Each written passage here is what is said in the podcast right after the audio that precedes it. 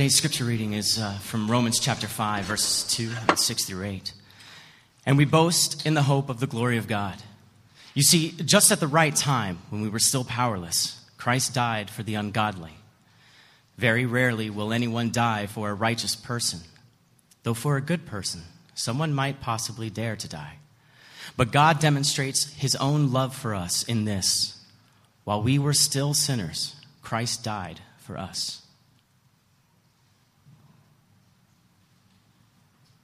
We're in the fourth week this morning of a seven-week series on the subject of parenthood. And the first week was sort of an overview, and then the, the last couple of weeks we've been starting to make a list of the things that kids need most from their parents. So two weeks ago, in week two, we talked about the first thing kids need is a, a loving, passionate relationship between their mom and dad. And then last week, so the second thing they need is parents who teach and discipline. The two main jobs, tasks of parenting, to teach and to, and to, to discipline. So this morning is the third thing kids need from their parents. The title of the message is acceptance. The third thing children need from their parents is acceptance. Um, and if you want to think of the husband-wife passion relationship as the context of good parenting, then the teaching and the disciplining is the task of good parenting, and this acceptance is the, the disposition, the orientation, the emotion of good parenting. So the question for us this morning is, do we accept our kids? Probably, at least to, to some extent, but maybe not as much as, as we think we do. So three sections to this morning's message. First, the obstacles to acceptance. Second, the expression of acceptance. And third, the foundation of acceptance. The obstacles to acceptance, the expression of acceptance, and the foundation of acceptance. And we'll, we're going to spend the most time on the first of those three, then a little less on the second, and then the least on the third before we get started. Let's pray.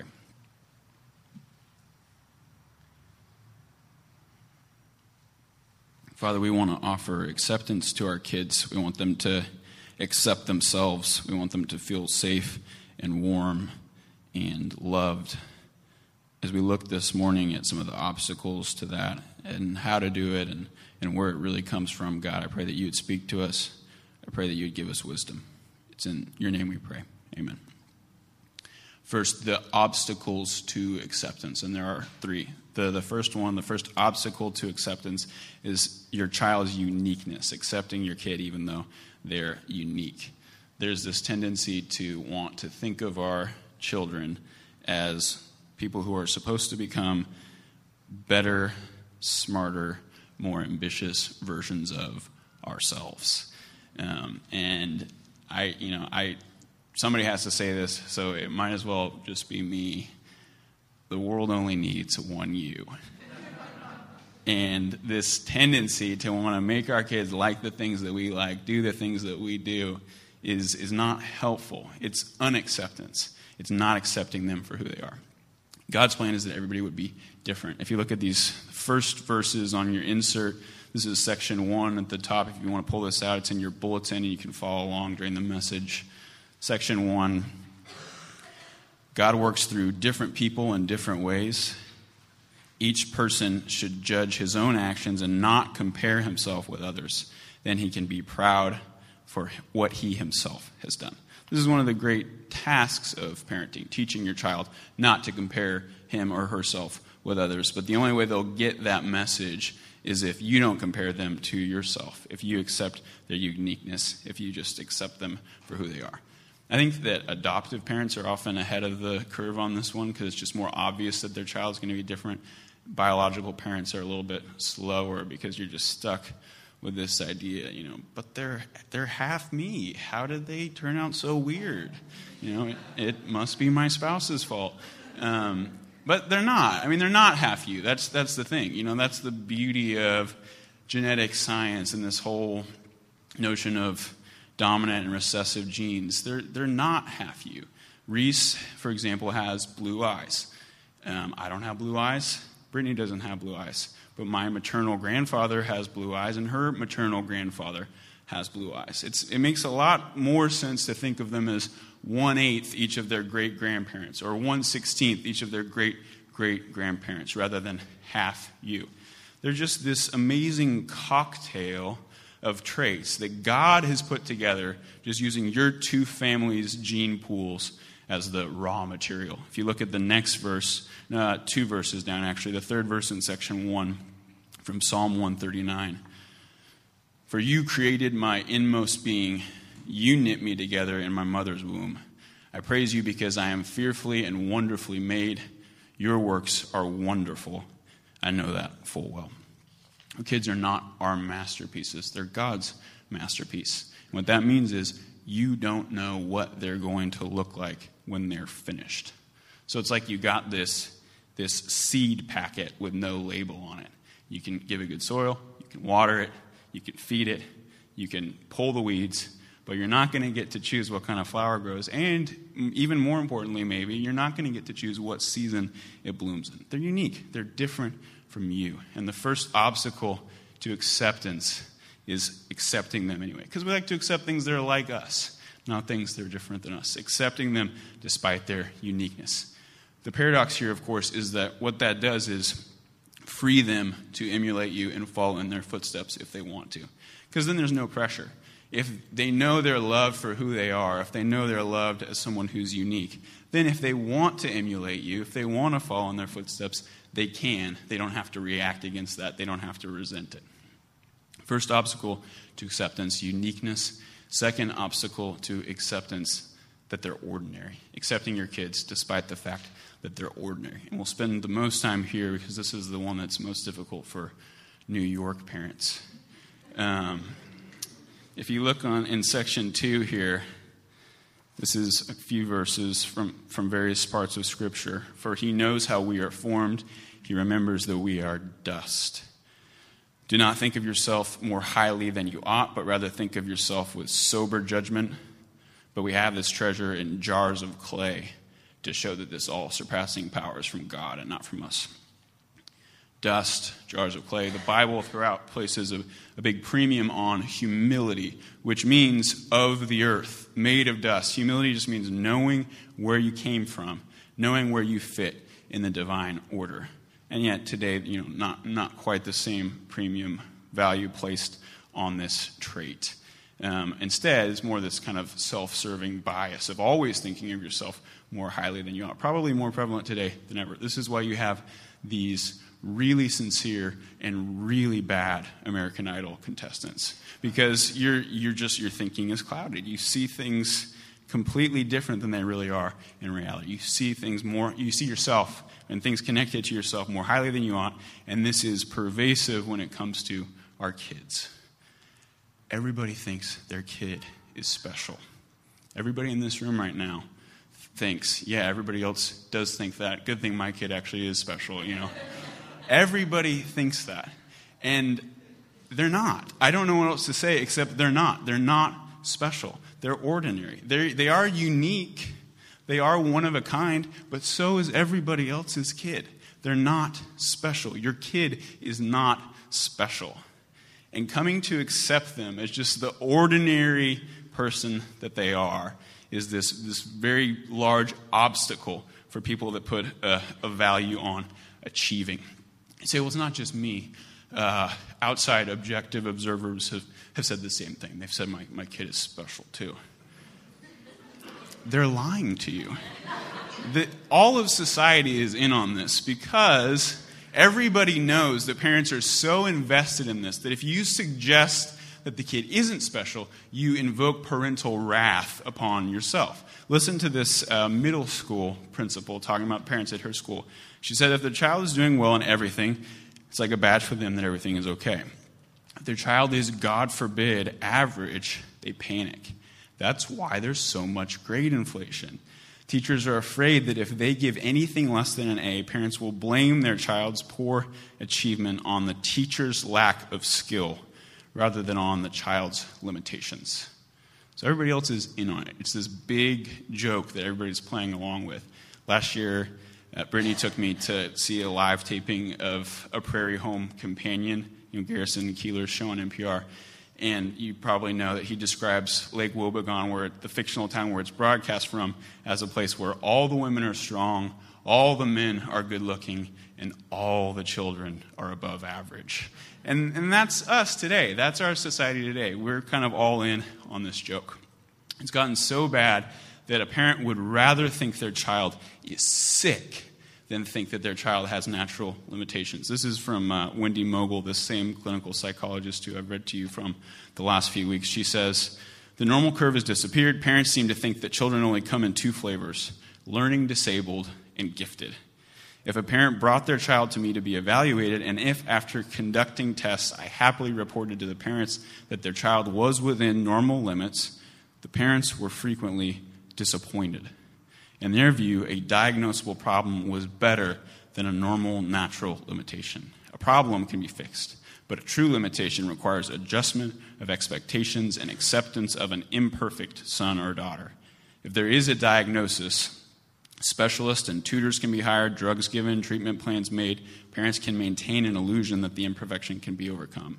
Their faith in their child's unlimited potential is restored. We'd rather think our kids are sick than just believe the truth that they're ordinary, that they're ordinary.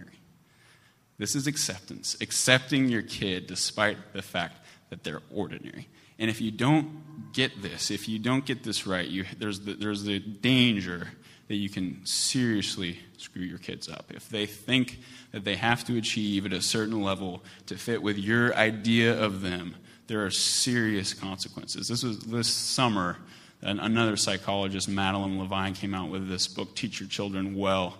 Um, and let me read a little bit from the review in the New York Times.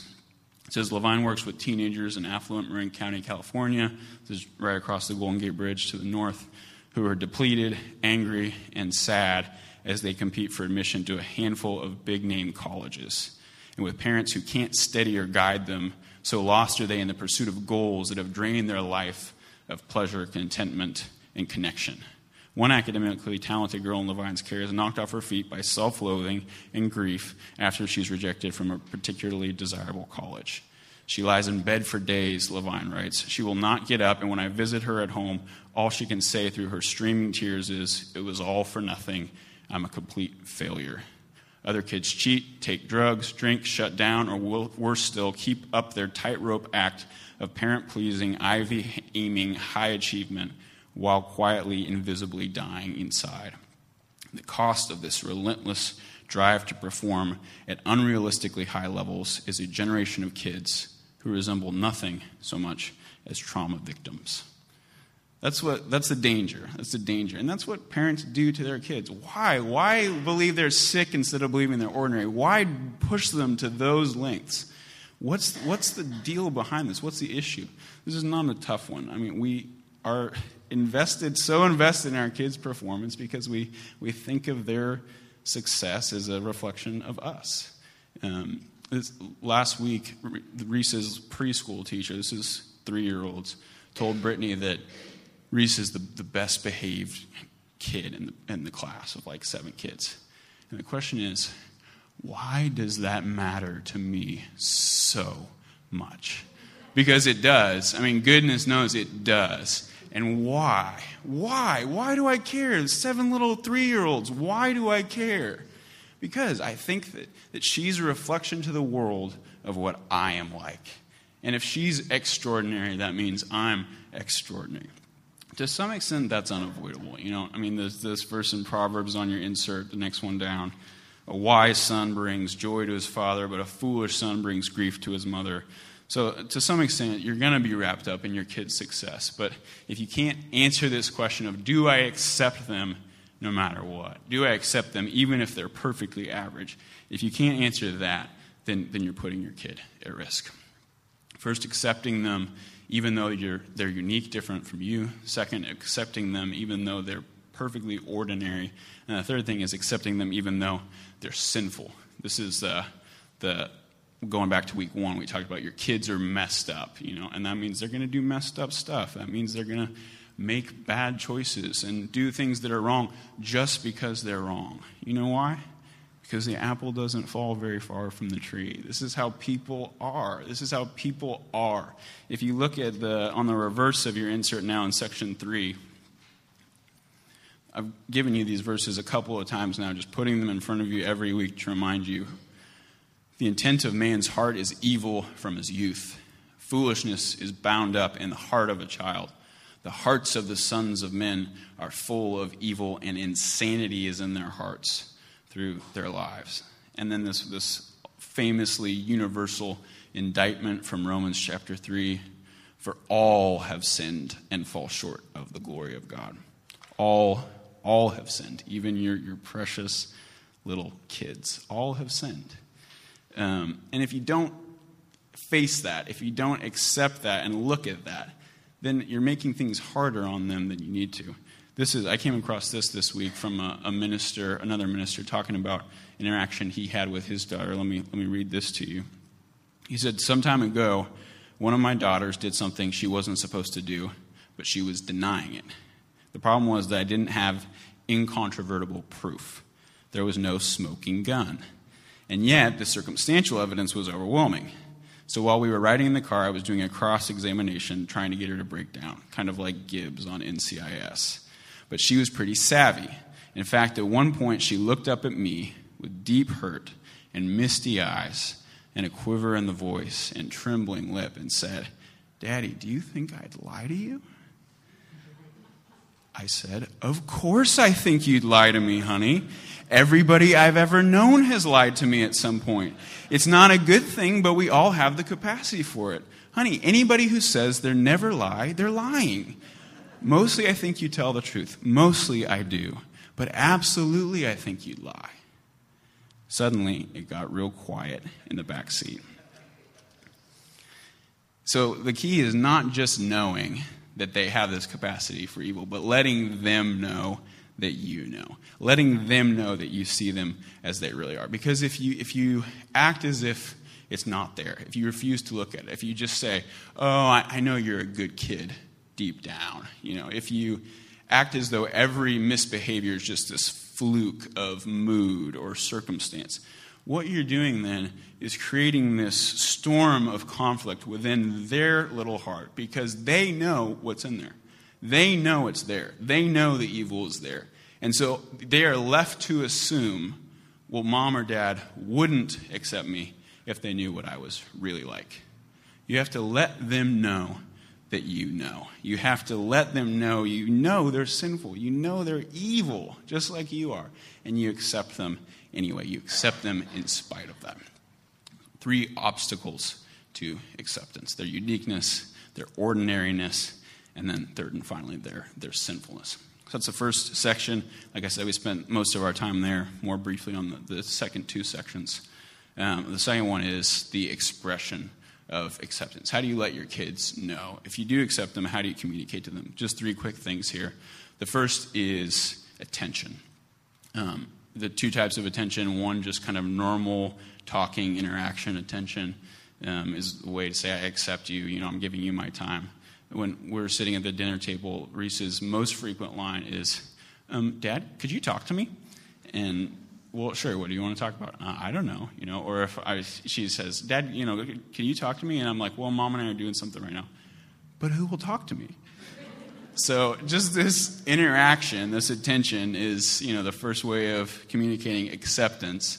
But then it's also, it's not just the interaction and attention, it's also Uh, study attention, you know, paying attention to your child in the sense that you become their student. You know what they're like and their tendencies, their habits. And I think that, you know, we, we get lazy with this as parents. We get stuck with a couple of, like, cliche generalizations. "Oh, yeah, my son is da-da-da, my daughter is da-da-da." And it's it's probably not even true. Maybe it was true one time, you know, and you're just too lazy to be scientific about it and actually watch and observe and see what they're really like. Most parents think they understand their kids, and they don't, because they don't pay attention. They don't pay attention. They don't study. God does this to us. He pays attention to us. Um, you know that famous verse from Matthew about Jesus saying, "Every hair on your head is numbered by God." Or the, the psalmist talks about, "He knows when I lay down, he knows when I get up, he knows every path I take, he knows my ways, he knows what I'm going to say before I say it." God pays attention to us like this, the study type of attention. So that's the first way you communicate acceptance, is through attention. I, you know, you're good enough for me to be interested in. You're good enough for me to talk to. The second way is through affirmation. Through, I mean, this is very straightforward. You just say it. You know, I love you. I'm proud of you. Just speaking the acceptance verbally. Um, and, you know, I think that there's a good test for whether a kid needs affirmation or not, more affirmation, and that's to check their pulse. You know, if they have a heartbeat, if they're breathing, they need more affirmation than you're giving them. You can just imagine them with a tattoo on their forehead that says, affirm me. And with a, with a three-year-old, it's already about that obvious. Um, Reese is, I mean, constantly, she doesn't go five minutes without saying, Dad, watch. Mom, watch. Dad, make Anna watch. Um, and what is she doing? You know, I mean, it's like, these aren't like advanced skills. Like, watch me chew, you know. What, um, it's, what is, you know, it's just so somebody can cheer or clap or say, you know, that's really cool, Reese. Um, her latest thing is moves, which are like just striking this weird pose with some prop, you know. Dad, watch this move. Oh, that's really cool, Reese. Dad, watch this move. Oh, wow, that looks just like the last move, you know. Just moves, because she wants affirmation, affirm me. She's just shouting it every minute of the day, affirm me, affirm me, affirm me. And your kids may be less obvious about it as they get older, but they don't need it any less. It's still the exact same as they grow. They need that that affirmation in the exact same way. So it's it's saying it. It's saying it to them so they can receive it through their ears, not just, you know, the, the time and attention, but also affirming them, letting them know you love them. The first is uh, attention, second, affirmation, and the third one is affection, physical affection, hugs and kisses. Um, this is the, the story, Jesus' story of the lost son. The, the son comes back, and we see that the language of acceptance is always physical. The father runs. The father throws his arms around the son. The father kisses him and caresses him. Acceptance is always communicated physically. You have to use touch to communicate acceptance. And, you know, I mean, maybe most important from the father. The fathers stereotypically are less um, touchy-feely. You know, I don't know if that's true anymore, but that's the stereotype at least. Um, and it's probably most important of all that the, the kid get the touch from the father. Uh, there's a lot of good research now showing that uh, if a girl decides to become sexually active as a teenager, there's a very strong correlation with lack of intimacy with dad. And that's not, I'm, we're not trying to put blame on anybody, just talking about what the research shows. This touch, this affection.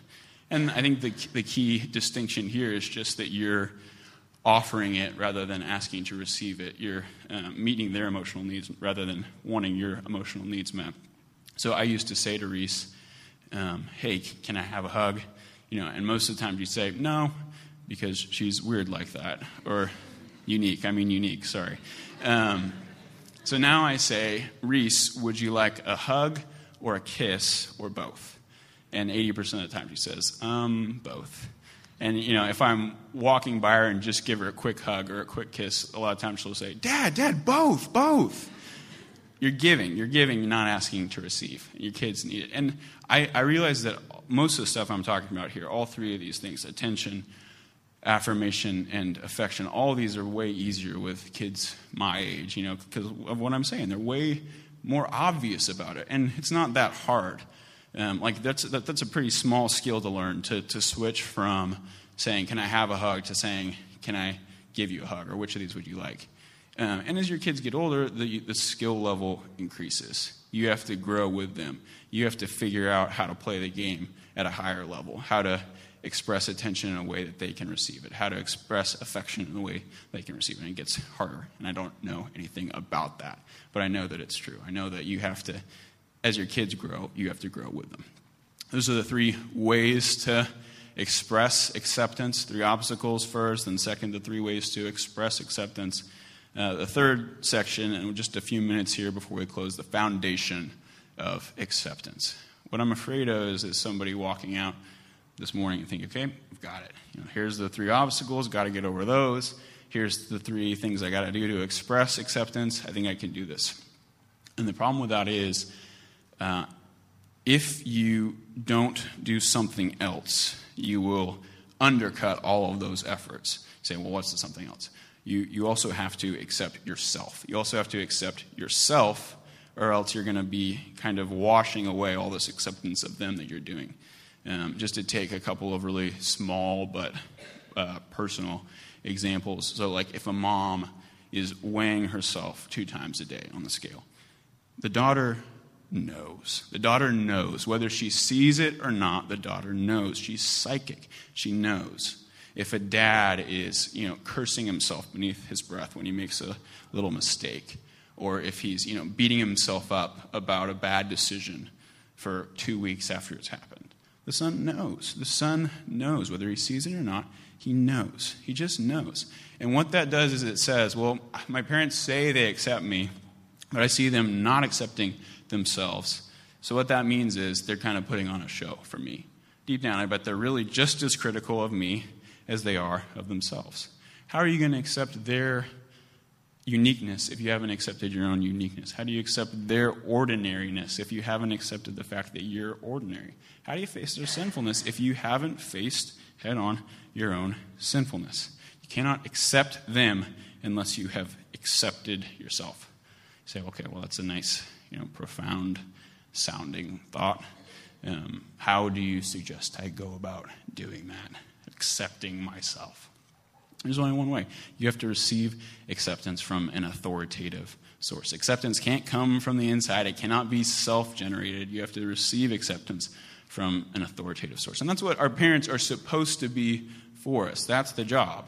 And a lot of parents fall down on that job.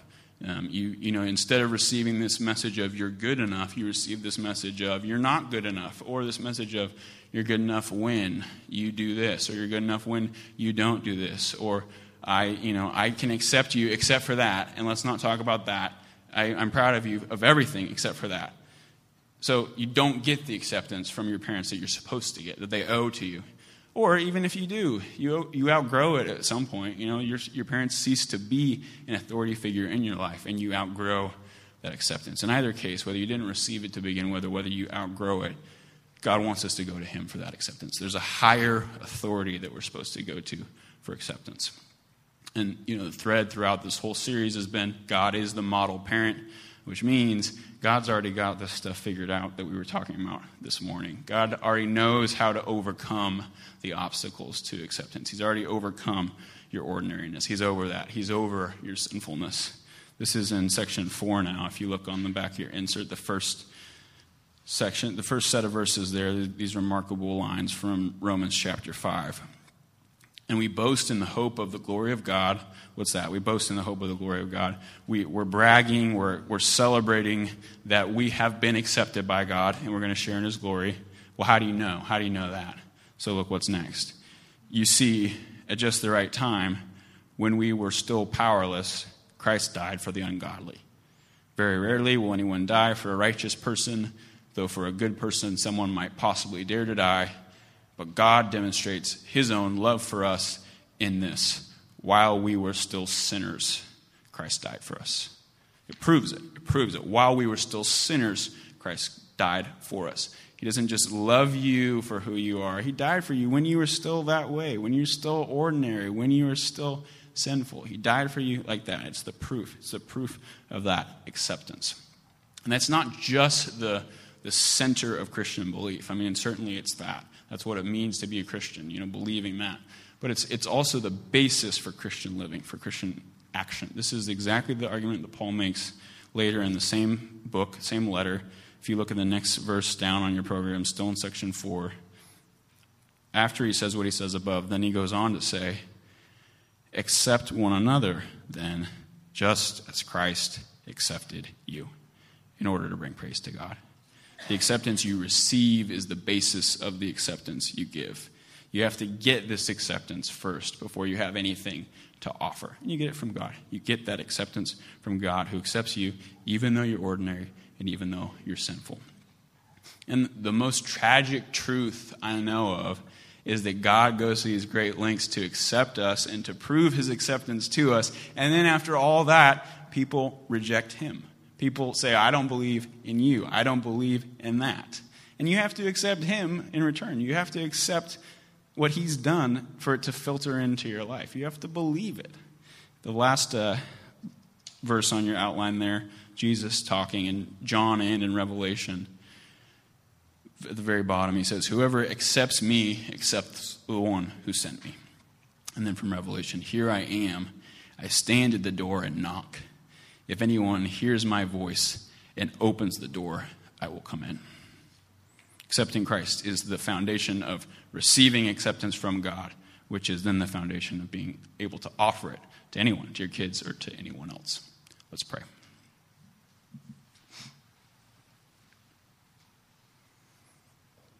Father, we thank you that we are accepted by you despite our sinfulness and despite our ordinariness.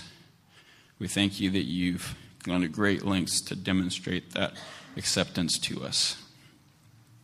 God, we want this acceptance to, to come into our lives, to filter through the way we think and the way we feel and the way we perceive, and to be the foundation of the acceptance we offer to our kids.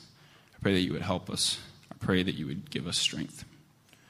We ask these things in the name of Jesus, who, while we were still sinners, died for us.